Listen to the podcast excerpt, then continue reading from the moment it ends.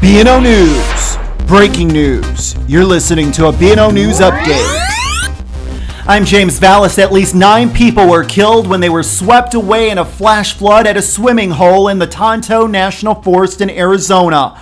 Among those killed are five children, including a two year old girl. One person remains missing and is feared to have died. Oscar winning actor Martin Landau is best remembered for his roles in TV series such as Mission Impossible and Space 1999, as well as movies such as Tucker and Ed Wood, has died at the age of 89. He died unexpectedly during a brief hospitalization in Los Angeles. The U.S. intelligence community believes United Arab Emirates orchestrated a hacking incident in May, which sparked a diplomatic crisis between Qatar and Gulf countries. That, according to the Washington Post, the UAE has denied the allegations.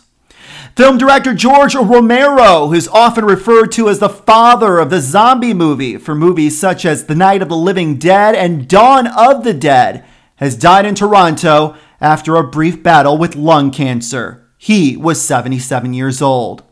And the U.S. Senate will delay voting on the Republican health care bill until Senator John McCain returns back to work after recovering from surgery. Two Republican senators have already expressed their opposition against the bill, and McCain's absence would have made it impossible for the bill to advance. Iran has sentenced a Chinese American man to 10 years in prison for alleged spying on behalf of the United States. Also on Sunday, President Hassan Rouhani's brother was detained over unspecified financial improprieties. And gunmen in Venezuela opened fire on a group of people in the capital of Caracas as they waited to vote in an unofficial referendum, killing a woman and injuring three others. The poll, which was organized by the opposition, sought to undermine the government of President Nicolas Maduro.